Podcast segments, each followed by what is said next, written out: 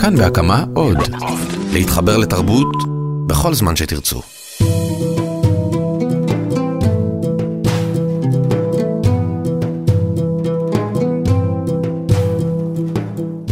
אז איך אתם אוהבים את הסאטירה שלכם בטלוויזיה? היסטורית כמו היהודים באים, מצחיקה כמו רק בישראל, או אולי נשכנית כמו גב האומה. אולי בכלל אתם אוהבים אותה כשילוב בין השניים, בדמות ארץ נהדרת. האמת היא שהעובדה הפשוטה היא שארץ נהדרת היא תוכנית הסאטירה היחידה שהגיעה לשיא של שידור שנמשך כבר 14 עונות. שאר התוכניות משוטטות דרך בובה של לילה ואפילו ניקוי ראש והחמישייה הקאמרית שכבר זכו למעמד מיתי לא הגיעו לשיא הזה. ולמה בעצם מסקי הטלוויזיה שלנו ריקים מסאטירה?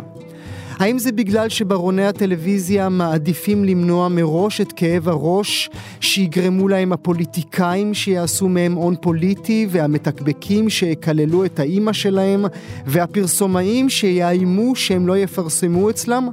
או אולי הטלוויזיה ריקה מסאטירה בגללנו, הצופים.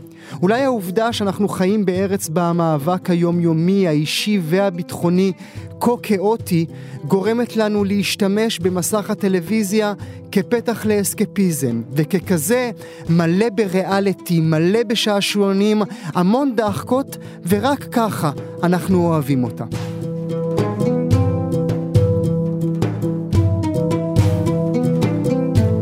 היום בגם כן תרבות אנחנו נשוחח עם אסף הראל, אנחנו נבדוק איתו האם הסאטירה הנשכנית שלו היא זו שגרמה למנהלי ערוץ 10 להוריד אותו מהאוויר.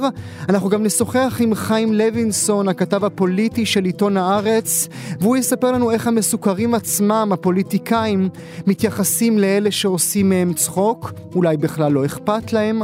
ואנחנו גם נשוחח עם מפתח דיין, מומחה לפוליטיקה אמריקאית, איתו אנחנו נדבר על הווג'רס ש-SNL עושה לממשל של דונלד טראמפ. אבל אני רוצה להתחיל עם רגע הפתיחה המרשים של פרק פתיחת העונה של ארץ נהדרת. קבלו את רפסודיה בוהמית. אלאור לא אשם, עזריה הוא לא איום. הרבוש, הרבוש שלובש מעיל בחורף. אמצע fucking מרץ, אז איך הוא לא הולך עם שורטס? או פרעו, או פרעו, או פרעו, או פרעו, עם פרעו בחברון. נטרל אותו. אני רק ילד מסכן שבא מרמלה. תנו לנו ילד מסכן שבא מרמלה. ונשלח אותו לשטחים, כי שלנו בקצינים. כולם אצלי עומדים בתור לקבל שקית אל אור. דחילק הוא צרח הוא לא גיבור. הוא גיבור. דחילק אז מה זה טרומפלדור? הוא גיבור. כ-32 אחוזים מהצופים בחרו להיצמד ללוח המשדרים של ערוץ 2 ולצפות בפרק הבכורה של ארץ נהדרת. הרשתות התמלאו בשיח סביבה, בעיקר על מערכות, מערכון הפתיחה ששמענו עכשיו. זה מערכון שהעמיד את החייל אלאור עזריה במרכז רפסודיה בוהמית של להקת קווין. כדי לפתוח את הדיון ביקשתי משלומי בן עטיה, המפיק של גם כן תרבות, שיחטט קצת בעמוד הפייסבוק של ארץ נהדרת כדי לבדוק איך הגיבו הגולשים למערכון הזה. שלומי? מצאנו כל מיני טוקבקים, ברובם אה, רעים, אה, אני אקריא כמה מהם. רעים זה אומר נגד, ה, נגד המערכון, נגד כן. המערכון, נגד התוכנית. אה, גועל נפש של פתיחה, גם ככה ילד עובר לילה לא לילה, תתביישו לכם.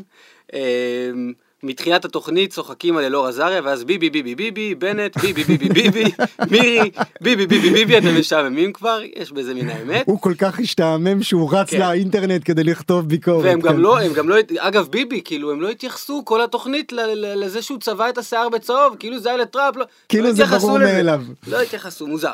אה, מי הכותבים שלכם? שוברים שתיקה? ממש ביקורת אה, נוקבת. כולכם פרידמנים מתים, זה טוב. או, זה מצחיק. אה, לא יכולתם לבחור מערכון פתיחה יותר שטוף שנאה מזה. אה, גם על מערכון ה... רגע, אה, היו רק דברים רעים? לא, לא, לא, הנה, בדיוק אני בא להגיד, גם על מערכון הפתיחה, אבל דווקא מהכיוון השני, פתחו את העונה כמו שצריך, בדבר הכי פרובוקטיבי שאפשר כדי ליצור דיבור בשיח הציבורי גאונים, ועוד פרגון קטן שגם היה, אחלה תוכנית, סאטירה זאת סאטירה, מסכים מכל מילה. אז בכל זאת. כן. אוקיי, אז אלה היו התגובות למערכון הפתיחה, רק מערכון הפתיחה, אבל מעניין לדעת מה היה הלך הרוח הציבורי לגבי התוכנית כולה. אז אנחנו ביקשנו אה, מרביב טל, מנכ"ל חברת ויגו, זו חברה שמתמחה בניתוח השיח ברשתות החברתיות, שיבדוק עבורנו בדיוק את זה. שלום רביב, אז מה היה פסק הדין? מה חשב הציבור על פרק הפתיחה של ארץ נהדרת? היי גואל. אז קודם כל שווה להגיד, אנחנו מדברים על בסך הכל סדר גודל של 2,000-2,500 גולשים שהגיבו אחרי התוכנית אה, של ארץ נהדרת. זה היקף נמוך יחסית למקומות אחרים שאנחנו רגילים לראות ברשת, כמו אחרי פרקים של האח הגדול או תוכניות ריאליטי mm-hmm. אחרות שמגיעות בדרך כלל לעשרות אלפי גולשים. אבל אה, דווקא הבשורות הן בשורות חיוביות. האח הגדול עשרות אלפי תגובות וארץ אלפיים. וארץ okay. אוקיי. רק אלפיים אחרי הפרק הראשון, שאמור היה להיות uh, מאוד uh, מעורר שיח וכמובן mm-hmm. גם uh, מעורר מחלוקת. סך הכל מתוך הגולשים שכן הגיבו, אנחנו מדברים על סדר גודל של 50 אחוז שמאוד אהבו את התוכנית, פרגנו לתוכנית, פרגנו בעיקר להופעה של דוד ביטן ולמערכון של uh, בוהמיאן רפסודי, mm-hmm. uh, ו-40 אחוז שהעבירו ביקורת, כמובן יש עוד 10 אחוז שאי אפשר לדעת מהתגובות שלהם אם הם uh, ביקרו או אהדו, אבל אני רוצה להתמקד באותם 40 אחוז שלא אהבו את התוכנית. Mm-hmm. ראינו אותם בעיקר, בעיקר בפייסבוק. אגב, זאת חלוקה מעניינת, כי דווקא האוהדים של התוכנית היו הרבה יותר בטוויטר, שמן הסתם אה, מזוהה גם יותר עם אה, עמדות פוליטיות יותר מרכז ושמאלה, ודווקא אלה שביקרו היו יותר בפייסבוק, שמזוהה יותר עם עמדות מהמרכז וימינה. מה שגם מסתדר עם הנתון הזה, ששליש מאלה שלא אהבו תקפו את התוכנית על הימניות שלה. שני שליש דיברו על זה שהתוכנית מיושנת וכבר לא מצחיקה, יכול להיות שגם אצלם זה יש, הגיע ממקום יש כאלה, ש, יש כאלה שתקפו את התוכנית שהיא ימנית מדי? אני, אני חושב אולי לא ניקיתי אוזניים הבוקר. לא, לא, לא. תקפו אותה מימין, טענו שהיא 아, שמאלנית אוקיי, מדי. אוקיי, אוקיי. אמרתי, אוקיי. תקפו מימין. אוקיי, אוקיי, טענו, אוקיי. התוכנית אה, שמאלנית, עוד פעם, השמאל הזה מנסה לקדם אה, אג'נדה פוליטית. אה, אם, אה, אם ממש להקריא תגובות, אז אה, מישהו כתב... אה, כן, אנחנו הקראנו לזה- כאן באולפן, כן, אנחנו הקראנו אותם. שיקראו לזה חבורת הזבל השמאלנית, אה, חנקתם את התוכנית בפוליטיקה שמאלנית זולה. היו הרבה מאוד תגובות שהן באמת תגובות מימין. מה אתה בעצם למד מזה שהיו רק אלפיים תגובות? קודם כל שווה, שווה למסגר את זה, זה לא אומר אה, שזה עורר יותר מדי פולמוס אה, בשיח הציבורי, אנחנו מדברים על משהו יחסית, אה, יחסית צר, גם שווה, שווה לראות לאן כל זה יתפתח. אם התוכנית תמשיך לקחת את הקו הזה, כנראה שיהיו יותר ויותר גולשים אה, שיעבירו את הביקורת הזו גם בפרקים הבאים, אה, ומצד שני כנראה שזה לא עד כדי כך מעניין, שארץ נהדרת כבר לא מהווה את אותה מדורת השבט שהיא הייתה אה, לפני שנים. למרות אחוזי הרייטינג המאוד גבוהים שהם זכו לה. למרות אחוזי הרייטינג המאוד גבוהים. מעניין. רביב טל, מנכ"ל חברת ויגו, תודה רבה שהיית איתנו. תודה רבה. אז את הנתונים של חברת ויגו ראינו, והאמת היא שאנחנו כל פעם מחדש נדהמים מהתגובות ברשת ומהלך הרוח של צופי הטלוויזיה, אבל ברגעים האלה, אני תמיד מנסה לדמיין מה היו התגובות לחמישייה הקאמרית אם הטוויטר היה כבר מומצא אז, או איך היה מתנהל הפייסבוק כשמוני מושונוב עשה את אה, בבא בובה אי שם בעת מלחמת המפרץ, ואיזה ממים היו רצים בעקבות העולם הערב של אברי גלעד וארז טל. אז בשביל השאלה הזאת הזמנתי את ארנון גל, עורך התוכנית העולם עצוב אז צוחקים, תוכנית בהגשת יונתן גפן, משודרת בטלוויזיה החינוכית, והיא מספרת על ההיסטוריה של הסאטירה בתולדות ארץ ישראל. שלום ארנונו. אז בעצם יכולתם לאגד את ההיסטוריה של הסאטירה בישראל בגלל שהכמות קטנה כל כך? אני לא חושב אגב שהכמות קטנה כל כך, בטח כשמסתכלים על הסאטירה בפרספקטיבה היסטורית מאוד רחבה כמו שאנחנו הסתכלנו עליה, אנחנו למעשה חיפשנו סאטירה כבר מימי התנ"ך למשל, זאת אומרת למשל ניסינו לבדוק האם בתוך התנ"ך יש הומור או סאטירה שמסתתרים שם, והגענו עד, אה, אני עוד לא השלמנו את המשימה, יש עוד הרבה שלא הספקנו לגעת בו, אבל הגענו ממש עד ככה לשנים האחרונות, ולכן בסך הכל כשמסתכלים על זה, אנחנו יצרני סאטירה לא רואים, מה גם שאתה יודע, יש לנו מספיק סיבות אה, לייצר סאטירה אה, במדינה הזאת. איך, באמת, איך, בדרך... איך בידלתם בין סאטירה פוליטית למה שאנחנו מכניסים תחת רובריקת הבידור, החיקוי, הטוביה צפירי? אז קודם כל, אותנו באמת עניין יותר מכל דבר אחר, ההיבטים הסאטיריים, איפה שיש אה, שם אמירה. אני חושב שבהרבה מאוד מקרים, Uh, הקו הזה הוא קו לא לגמרי ברור וחד משמעי, אם ניקח למשל את הפורמט הכי מובהק של uh, הומור בשנים האחרונות והכי מצליח, ארץ נהדרת, אז יש שם המון חיקויים והמון uh, בדיחות שמצחיקות אותנו בגלל שבדיחות סלפסטיק כאלה כן, זה משלב בין הז'אנרים. לגמרי. אבל אנחנו באמת בחרנו להתעסק קודם כל באנשים שהשאירו פה אמירה ולספר, לנסות לספר בעצם גם את הסיפור של האנשים שמאחורי היצירות הסאטיריות שאנחנו מכירים יותר או מכירים פחות, mm-hmm. אלה ששכחנו ואלה שלא, ובעצם לנסות להבין מה מקורות היצירה שלהם, מאיפה בעצם הם באו ולאן הם הלכו ואיך זה השפיע עליהם. אז אלה שאני הכי זוכר, לא, לא באופן אישי, אלא ש, שחקוקים בתוכי, זה אנשים כמו ג'יגן ושום אחר. ש... אז, איזה אוקיי, סט... אז... תחת איזה רובריקה אתה מכניס את הסאטירה שלהם? אז קודם כל, אני, אני, אני, אצלנו בסדרה לקחנו פרק שקראנו לו חלוצי ההומור, ולג'יגם בשום אחר יש שם באמת את המקום אולי המרכזי וה, והגדול ביותר, ובעצם באמת ניסינו לבדוק מי האנשים האלה שבתקופה ככה, אתה יודע, בימים שעוד לפני שהייתה פה מדינה ושאנשים התעסקו פה בפרעות ובייבוש פיצות ובכל מיני דברים שנראים הרבה יותר אה, חשובים, היה להם את המוטיבציה ואת הרצון ואת היכולת אה, לצחוק ולנסות להצחיק אנשים אחרים, מה שהיום נראה לנו מאוד טריוויאלי, אבל פעם אה, לא היה.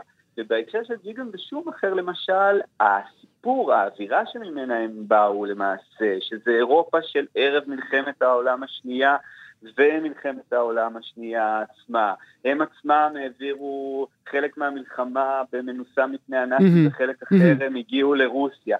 וכל הדבר הזה רק הוליד אה, אה, יצירה שלהם שהיא מאוד נוקבת ומאוד אמיצה לשנים אה, האלו, אז מהם אבל אני... שגם מחזיקה היום למעשה. אז מהם אני אקפוץ לשניים שבאמת אה, אני מניח שכל ישראלי מכיר, לפחות חלק מהיצירות שלהם, וזה שייקה אופיר וקישון.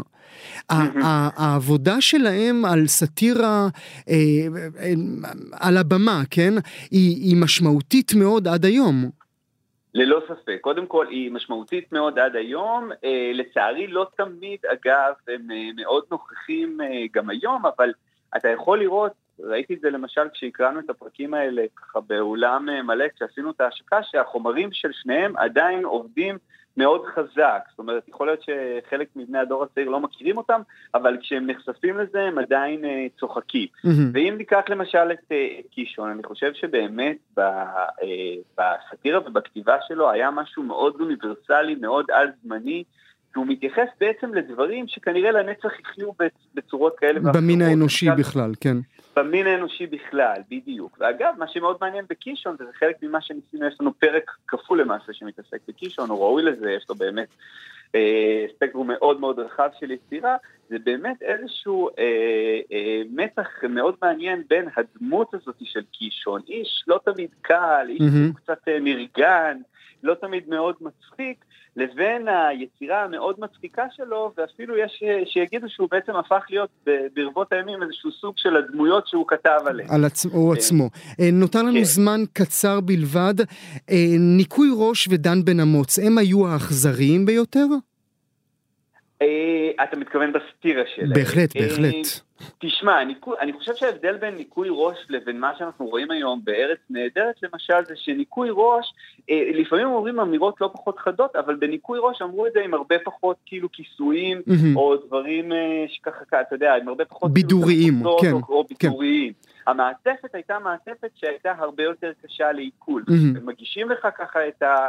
את הביקורת בצורה זכה וחדה. בפרצוף. לא זה נשמע הרבה יותר כאילו חמור, אבל כשאתה מסתכל ומשווה, הם אמרו, גם היום אומרים דברים לא פחות חמורים ממה שהם אמרו. ו...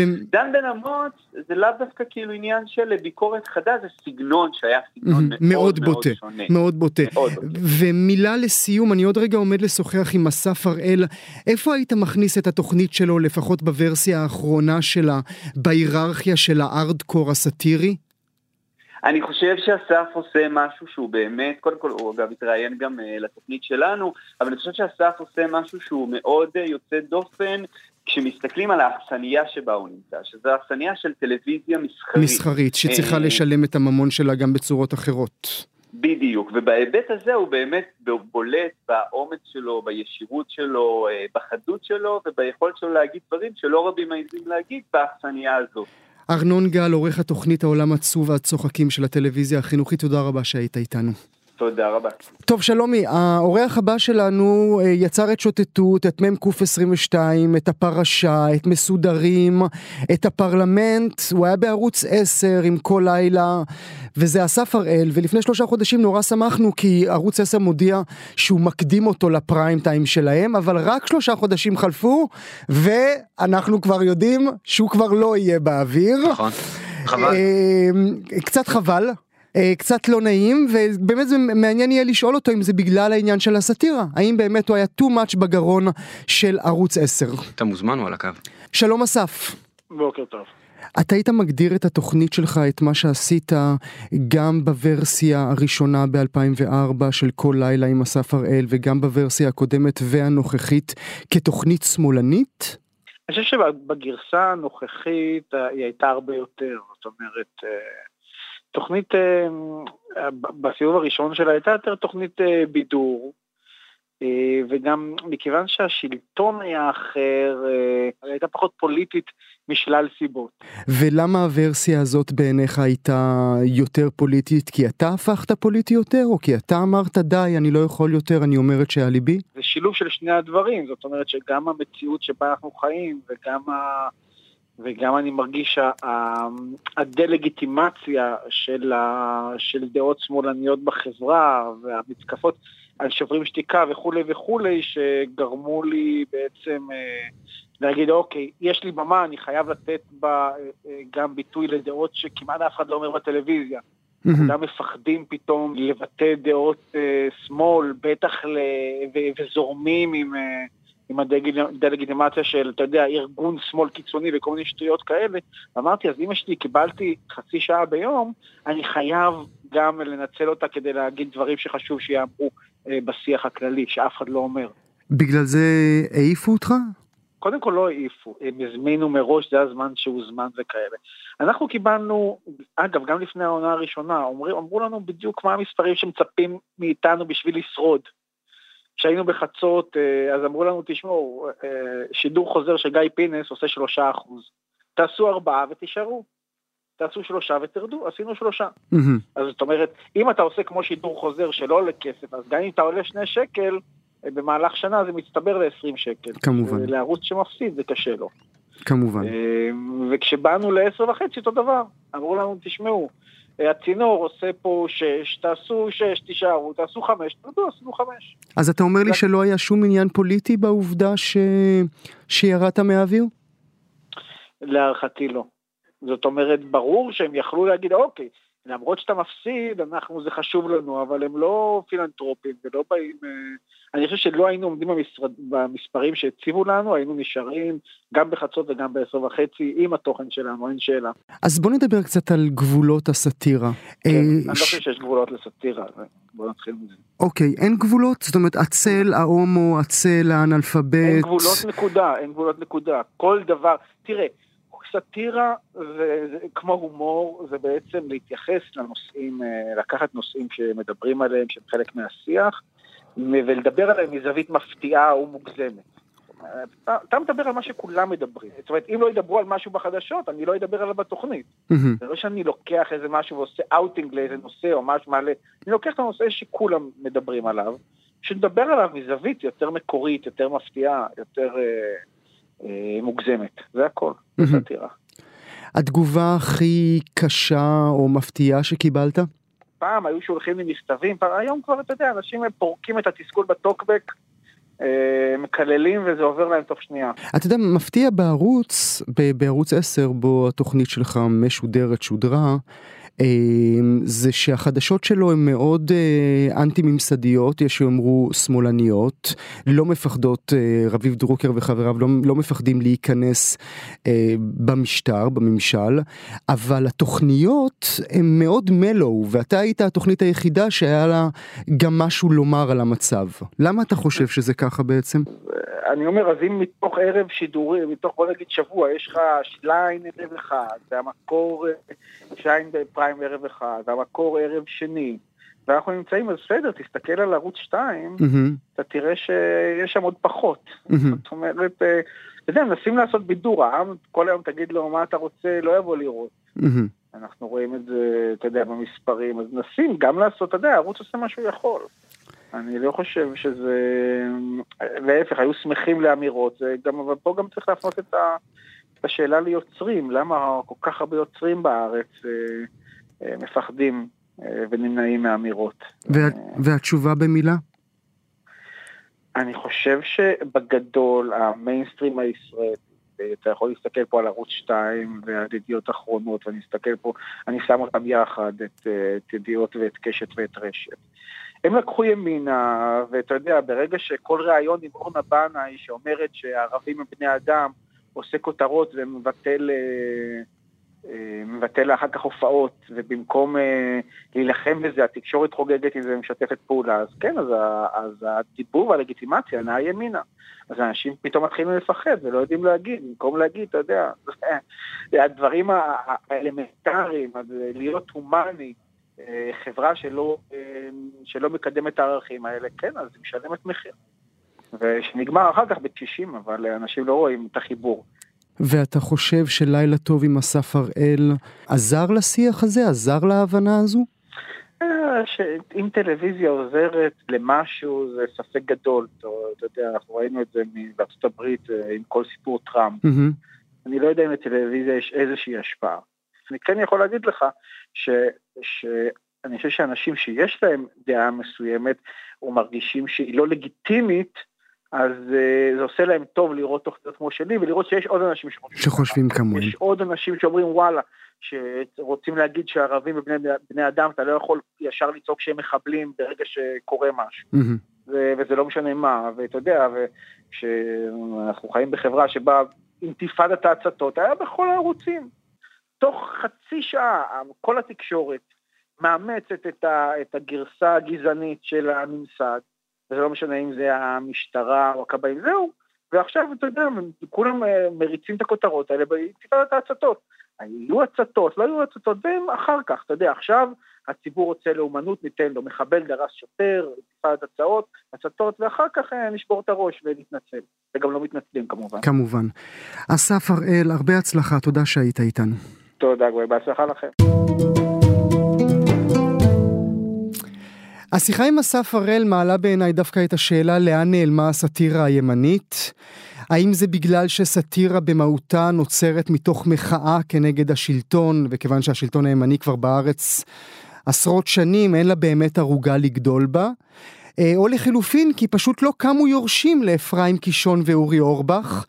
אז אני רוצה לשוחח עם מי שהיה מכותבי להטמע, אתר אינטרנט ימני סאטירי נשכני, שחלק מהתוצרים שלו הגיעו למיליוני צפיות. הוא גם היה כותב ראשי של הכל שפיט, תוכנית סאטירית בערוץ אחד, והיום הוא עיתונאי אצלנו, בתאגיד השידור הישראלי, כאן, אבישי עברי. שלום אבישי. שלום לך גואל. אז מה, למה אין? למה, למה אין? תרשה לי לתקן את הפתיח שלך כמנהגי בקודש, כשאני מתארח בכל מיני תוכניות. אם לא, אם לא נמצא- אתה, אז מי? הימין לא נמצא בשלטון עשרות שנים, הימין, אה, בוא נאמר, אה, נתניהו אה, ניצח בבחירות ב-2009, השלוש ממשלות שהיו לפניו, קשה לקרוא להן ממשלות ימין לשום, בשום צורה. אז בוא נדבר על, סאט- על סאטירה, על אבל סאטירה ימנית. הסאטירה, הסאטירה, אני גם לא קונה את המשוואה הזאת של סאטירה נגד שלטון, אם השלטון הוא כזה, אז הסאטירה היא כזאת, אבל אה, אה, לטמה למשל פעלה תחת אה, ממשלת נתניהו. אה, הקמנו את אה, לטמה בסוף ימי אולמרט, ומיד אחר כך קיבלנו את נתניהו בקדנציה של אה, 2009, וברוך השם, הוא סיפק לנו מלאי אדיר של חומר לסאטירה מימין, אפילו מהמם. שכביכול היה אה, ראש ממשלה ימני. אני כן רואה את את התופעה הזאת של... אה, אני כן רואה את התופעה הזאת בפוליטיקה, זאת אומרת, אני רואה איך האלטרנטיבה הימנית לשלטון אה, היא מתייבשת בזמן שלטון הימין. קשה מאוד ל, לימין הימני לתקוף את השלטון כש, כשנפתלי בנט יושב בממשלה, זה באמת אני רואה. סאטירה אני לא חושב שיש, אה, צריכה להיות השפעה. אני לא כך מבין, אתה חושב שיש סאטירה ימנית? אני, בוא נאמר, אני לא, לא, מאז לטמה אני לא מכיר אה, מישהו שיוצר אה, באופן קבוע אה, חבורה או יוצר יחיד שיוצרים באופן קבוע אה, סאטירה ימנית, אבל אה, אני חייב לומר לך, שואלים אותי הרי אה, אה, למה אין סאטירה ימנית אה, בראיונות כבר אה, אה, מעל עשר שנים, ואני תמיד אומר שבאמת אין הרבה סאטירה ימנית, אבל גם אין הרבה סאטירה אחרת. גם זה נכון, זאת אומרת, נכון. זאת אומרת התחום הזה הוא, הוא, הוא תחום מאוד מאוד אה, נישתי. אה, לגבש את התלונות שיש לאנשים על השלטון לאיזושהי אמירה סאטירית, אה, מעט, מעט אנשים עושים את זה מכל צד שהוא באופן. מקצועי ומתמיד. Mm-hmm. אני פתאום חשבתי לעצמי שאולי הטוויטר הרג את הסאטירה. זהו, ויש את הרשתות החברתיות. קשה לומר מה הם הרגו, חוץ מאת הבלוגוספירה ואת ה, כל, ה, כל האינטרנט, mm-hmm. כל מה שהיה פעם האינטרנט. כן. אבל מבחינת יצירה לא אמורה להיות לך בעיה ליצור איזה תוכן שאתה רוצה, ודווקא להפך. יש לך רשתות שמסייעות בהפצה שלו. בוודאי. אני, אני לא, אני, אני באמת לא כל כך יודע. יש, יש הרבה שאלות, לא רק בסאטירה, למה אין תקשורת ימנית? הרי הימין כל הזמן מתלונן על התקשורת. Mm-hmm. למה בעצם לא, הוא לא יוצר אה, תקשורת משלו? יש ישראל, יש ישראל היום, יש ערוץ 20, יש... לא... אז, אז הנה, בערוץ 20 אנחנו רואים איזושהי התחלה של זה באמת, mm-hmm. אבל זה עדיין לא, לא עונה על, ה, על השאלה, למה בעצם, אולי עכשיו אם ערוץ 20, ערוץ 20 יקים מהדורות חדשות, אולי סוף סוף... אולי זה ייראה אחרת. אה, תן, כן. תן לי רגע ברשותך שאלה לסיום. יכול להיות שלטמה הייתה הזרע הראשון של הביקורת הימנית שאומרת אנחנו מורידים את הכפפות? אני לא... לא יודע לומר, אנחנו היינו מאוד, לטעמי מאוד מאוד מאופקים. צנזרנו את עצמנו לא מעט, גם מתוך התחשבות בקהל שלנו שברובו תפסנו אותו לפחות כדתי. Mm-hmm. היו הרבה, הרבה סוגים של הומור שנמנענו מהם. זו הייתה טעות? לא, זה לא היה טעות, זה לא הייתה טעות, זה מוצר שהוא יועד לקהל מסוים, אנחנו, אם היינו, ניסינו לבדוק את הגבולות, היינו חוטפים למחרת טוקבקים ומכתבים למערכת וזה, למה אתם עושים ככה וככה וכולי. לייצר תוכנית שהיא תהיה תוכנית, לא נדבר איתך על בדיחה פה ושם, mm-hmm. או ציוץ בטוויטר, mm-hmm. לייצר תוכנית. עבודה אמיתית, כן. שגם תהיה בה ביקורת אמיתית, מגובה עיתונאית, mm-hmm. על מדיניות ממשלתית, mm-hmm. וביקורת שמזוהה עם קו אידיאולוגית, mm-hmm. וגם תשב על uh, uh, מערכונים שהם כתובים חד ומצחיק ומבוצעים mm-hmm. ברמה גבוהה. זה פרויקט שהוא מאוד מאוד יקר וקשה, ובאמת אני לא רואה אף אחד מרים את זה פה. Mm-hmm.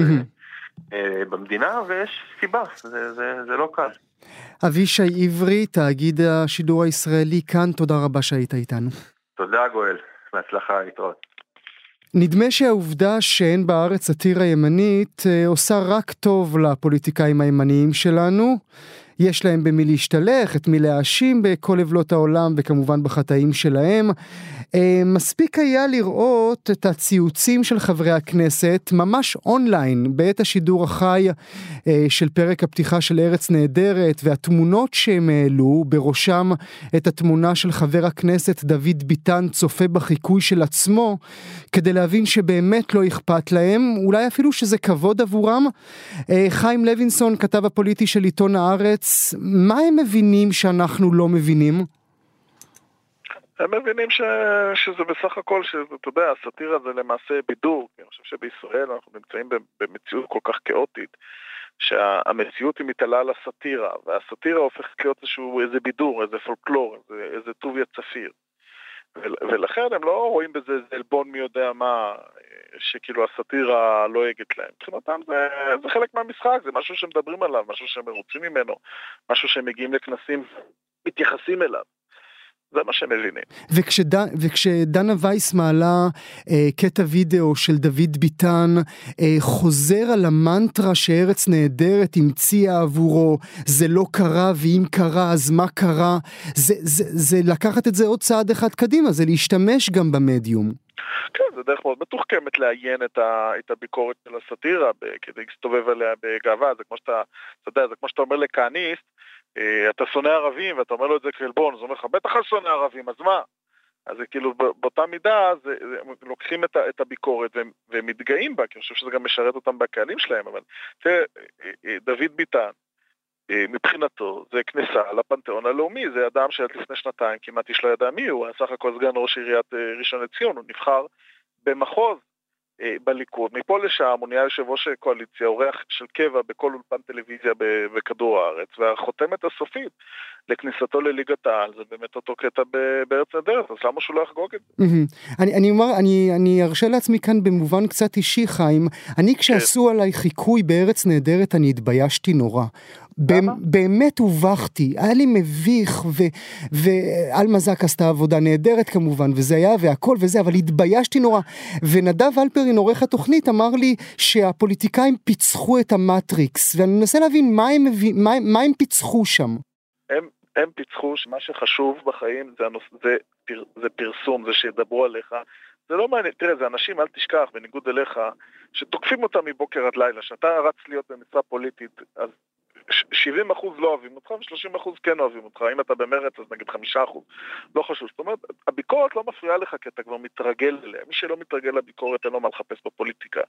הם, מה שמעניין אותם זה הדיבור עליהם, זה הבאז עליהם, זה להרגיש שהם חשובים, להרגיש שהם פופולריים. עכשיו, כשאתה בא לאירוע, אתה בא לחתונה, אחרי שהיית בארץ נהדרת, וראו את זה כנראה שלושת רבעי מהאנשים שם, הם, יותר אפקטיביים מבחינתך מאשר עוד נאום שנתת במליאת הכנסת.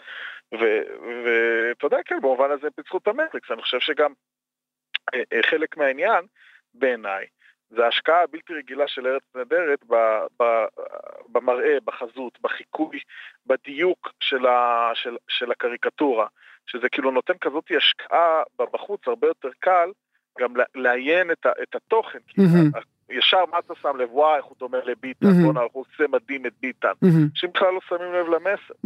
אתה מהמסדרון, מהמסדרונות שאתה מסתובב, יש מישהו מהם, עוד לפני שנדבר על ההיסטוריה, זאת תהיה השאלה הבאה שלי, אבל יש מישהו מהם שאתה רואה אותו משפיל מבט, או שכולם ככה עם החזה נפוח? משפיל מבט ביחס לסאטירה? כן. לא, לא, לא, לא. לא, הם מאוד מאוד מרוצים מזה. אני אגיד לך מה יותר פוגעני מבחינתם, זה ציוצים בטוויטר שלועגים להם. זה שיש לך ציוץ טוב בטוויטר שלועג להם, והוא חד והוא מדויק, ו... ו... ואז זה מבחינתם הרבה יותר פוגעני. אני אומר לך שיצא לי לצייץ כמה דברים על הפוליטיקאים שממש נטרו לי, נטרו לי טינה, כי שם המסר הוא פוגע. זה לא איזושהי עטיפה כזאת בידורית שיושבים כל עם ישראל וקצת צוחקים, קצת זה מחמיא, קצת זה לא מחמיא. זה משהו אחר לגמרי מבחינתם, אבל ארץ נהדרת, תעשה עכשיו סקר 120 חברי כנסת, מי רוצה להיות בארץ נהדרת? אני לא חושב שיש אחד שיגיד שהוא לא רוצה להיות שם. שיגיד לא. וקצת. וקצת היסטורית, תמיד אנחנו חושבים אה, שאולי אה, הסאטירה על דן מרידור ומיצי עשתה לו רע. זה באמת נכון? אתה מכיר פוליטיקאי שסאטירה עליו פגעה בו? יש איזו טענה של דן מרידור שסאטירה עשתה לו רע, ואגב, אם מזכירים את החטופים, אז אני מזכיר לך שלפני איזה חודש ראש הממשלה העלה מהאוב את זה שעשו איזשהו חיקוי או מערכון על הילדים שלו, שכן, כאילו, אתה יודע, זה היה בשנת 97, אז איך תזכור. Mm-hmm. אני עצמי לא זוכר, ואיך כן. זה היה וכולי, וכאילו, אז כנראה שזה משהו שצרוב בבשרו הרבה שנים. אבל דן מרידור, תשמע, בסוף אני חושב שהחרצופים, זה באמת לפני זמני, שיקף איזה דמות שלו מסוימת. בוא נגיד שדן מרידור הוא לא דוד ביטן. לטוב ולרע. אבל זה לא פגע לו באמת בקריירה שלו. אני לא יודע אם זה פגע לו בקריירה, אבל זה מה שהוא היה, אז כאילו אין אין על מה להלין שהסאטירה קצת הקצינה אותו, אבל זה מה שהוא היה, זה לא שאתה יודע, עשו לו איזה עוול עצום, mm-hmm. שהציגו אותו בצורה שהיא מאוד אה, חוטאת לאמת, וזה שינה את כל הדיונים הציבוריים שלו ובגלל זה הוא נפגע. אתה יודע, דן מרידור מביא איתו, אתה יודע, הקלף שלו הפוליטי, הוא מאמין בזה וזה בסדר. זה, זה, זה שיקול דעת, זה רכות, ואני אגב מעריך את התכונות האלה. Mm-hmm. וש, ושאלה לסיום חיים ברשותך, כן. היית מעדיף שיהיו פוליטיקאים שיעלבו קצת או שטוב לך עם קהות הלב הזו? אני חושב שאתה יודע,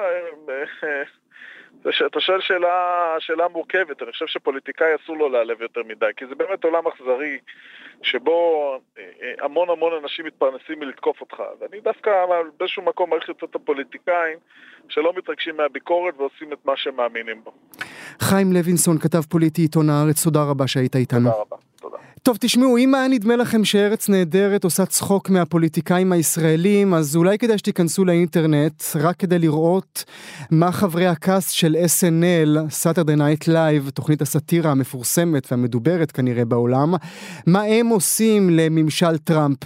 זה מעניין לא רק בגלל שהם מגחיכים אותו עד עפר, את, את כל הממשל עצמו, אלא שבניגוד אל הפוליטיקאים שלנו, שכנראה לא שמים קצוץ, שם אפילו הנשיא עצמו, דונלד טראמפ מתרגז, ותאמינו לי הוא מתרגז ממש, ויש לו את כל הסיבות בעולם, כי כשרואים את הדרך בה השחקנית קייט מקינון מגלמת את קליאן קונווי, היועצת הבכירה שלו, האישה שצריך להגיד, אה, הובילה אותו במו ידיה לניצחון, או את הבדיחה שמליסה מקארתי עושה משון ספייסר, הדובר הבית הלבן שלו, אפשר להבין למה הוא מתעצבן.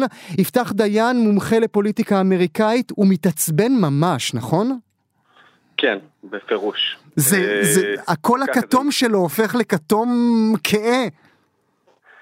כן, תשמע, דונלד טראמפ באופן כללי, יש לו היסטוריה של מקרים שהוא דווקא כן יודע לצחוק על עצמו, וכן יודע להכיר בבדיחות שמספרים עליו, בעיקר לא מהתקופה שהוא נכנס לפוליטיקה, mm-hmm. אבל במקרה הזה הביקורת היא על ההתנהלות ועל אמירות ועל, ו, ועל כל מיני דברים שקשורים לאופן שבו הוא בוחר להתנהל כנשיא, ושם הוא מאוד מאוד רגיש, הוא גם מאוד רגיש לגבי הביקורת על ההתנהלות של הבית הלבן והסגל, והאמירות שנאמרות, ובעיקר החיקויים שלו ושל האנשי צוות שלו, זה משהו שיושב לו כנראה על נקודה מאוד רגישה. וגם זה מתחלק בין ימין לשמאל שם, בין דמוקרטים לרפובליקנים, אלה שמהללים ואלה שאומרים זה fake news? תראה, אני חושב שאין ספק שההטייה של Saturday Night Live היא ליברלית, היא לטובת הדמוקרטים. זה לא שהם לא יודעים לעשות צחוק גם מהדמויות של הדמוקרטים, mm-hmm. קלינטון ספגה לא מעט השפלות מהם, גם כן בעיקר בתקופה של הפריימריז mm-hmm. מול ברני סנדרס, אבל אין ספק שיש שם הטייה שהיא ברורה לכל עין. אני חושב שהאנשים שאיכשהו עדיין נהנים מ Saturday Night Live בצד הימני של המפה הפוליטית, הם על פי רוב אנשים שאומנם מצביעים למצפה, למפלגה הרפובליקנית, אבל נמצאים בדרך כלל בערים. ניו יורק, קליפורניה, אנשים mm-hmm. שהם ימין כלכלי בדרך כלל, לאו דווקא חיים את חיי הכפר, הימין השמרן הדתי, דווקא יותר אנשים שהם אולי ליברליים בחלק מהתפיסות שלהם ושמרנים בעניינים כלכליים בעיקר, ואולי בנושאים של חוץ, גם הם צופים ב Saturday Night Live, גם הם נהנים מ Saturday Night Live, חלקם גם ביקורתיים כלפי דונלד טראמפ, יש לזכור, הרבה רפובליקנים לא תמכו בדונלד טראמפ בבחירות של אז כנראה, כנראה יפתח שזו מפלצת שמאכילה את עצמה, נכון? הם מחקים אותו, הוא מתעצבן, אלה שתומכים בו אומרים הוא צודק שהוא מתעצבן, ואז שוב המפלצת מאכילה את עצמה, נכון? זה מין, מין ריקוד כזה. אני חושב שהסאטירה ביחד עם ה... עם ה... התקשורת כולה, בעצם כשדונלד טראמפ מנסה ליצור את הנרטיב הזה של כולם נגדי, כולם uh, מתנהלים באופן חד צדדי ולא הוגן, uh, כמובן שבין סאטירה לבין הוגן uh, פעורה תהום הרבה לפני דונלד טראמפ, אבל זה לא משנה לצורך העניין. ברגע שהוא מבחינתו מצליח לגבב את כולם לערימה אחת ולייצג את זה כאיזשהו משהו שהוא עוין אליו, לא משנה מה הוא יעשה, אז זה כמובן עוזר לו בקרב התומכים שלו, האם זה מה שיזכה אותו בבחירות נוספות, או אפילו יאפשר לו אחוזי תמיכה ש... שמאפשרים תפקוד תקין של נשיא, אני עדיין לא יודע להגיד. אי אפשר לדעת. ותעשה לי קצת סדר ברשותך, הוא באמת התרגז מהעובדה שאישה שחקנית גילמה את, ה... את דובר הבית הלבן? העובדה שהמגדרי, העובדה המגדרית, היא זו שהייתה בעיה עבורו? תראה, זה, הנקודה הזאת שאתה מעלה, אנחנו שמענו עליה ב...